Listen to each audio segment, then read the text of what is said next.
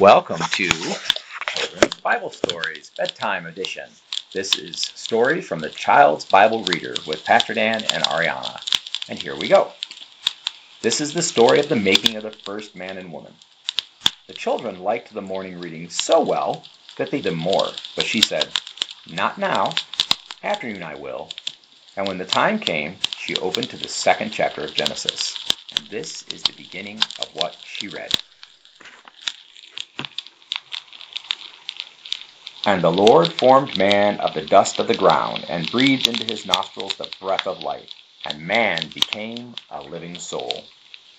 Then she explained it to them by saying, "In the Bible God tells us that he made the world and everything in it, land and water, grass and flowers and trees, insects, birds and beasts, and last of all, he made the first man and woman. The man was made by God out of the dust of the ground, and then God breathed into his nostrils the breath of life and gave him a living soul. And the woman was made by God out of a rib from the man's side.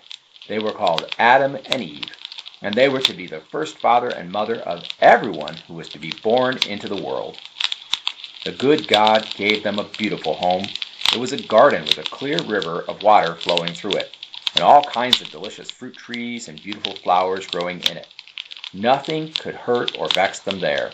They did not know what pain was, and they were never tired, and all they had to do was to dress the garden and to keep it. And it had no faults and never did wrong, and God himself came near to talk with them. That was the way they lived, always good and always happy, whilst they obeyed what God had told them. In the midst of the garden grew two trees. One was the tree of life, and the other was the tree of the knowledge of good and evil. God told them that if they ate the fruit of this tree of knowledge, they would die.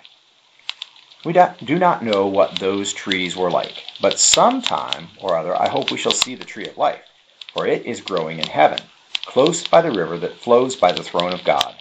And when we see it and taste of it, we shall live forever and be happier even than Adam and Eve were. We shall never be as happy as they were while we are living in this world. But if we will try to obey God and trust in Christ and live holy lives, he will take us to heaven, and that will be still better than the Garden of Eden." The children liked this story of man's creation and asked Aunt Charlotte to ask them questions to see if they could remember. Now let my little readers see if they can answer them, every one, as Willie and Anna and Clara did. Question: what did God make? The world. Whom did he make? Um, Adam and Eve. What was the man made of? Dust. What was the woman made of? A rib from the man's side. Very good. What did God breathe into them? The breath of life. Uh-huh. And what did he give them? A garden. Mm-hmm. Pretty much everything, right? Yeah. Why were they better than the beasts? Because they were created in God's image. Very good. What was the man's name? Adam. And what was the woman's name? Eve. Of whom were they the father and mother?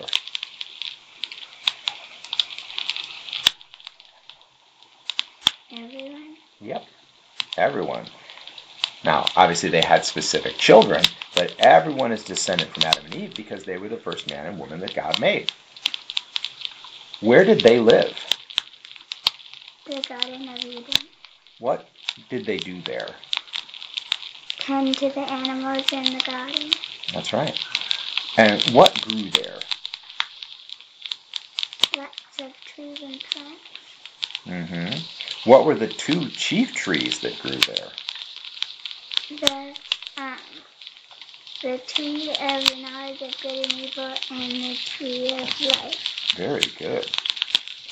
And which trees were they not to touch? In the whole garden, or to eat from, really. Which trees were they not to eat from? Um, the tree of life and the tree of knowledge of good and evil. Mm-hmm. And where is the tree of life now? In heaven by the throne of God. Very good. And when do we hope to see it? When we go to heaven. Mm-hmm. And what is a still happier place than the Garden of Eden? Heaven. Very good. This has been Bedtime Bible Stories with Pastor Dan and Ariana. Join us again next time for the story of the seas and the tides.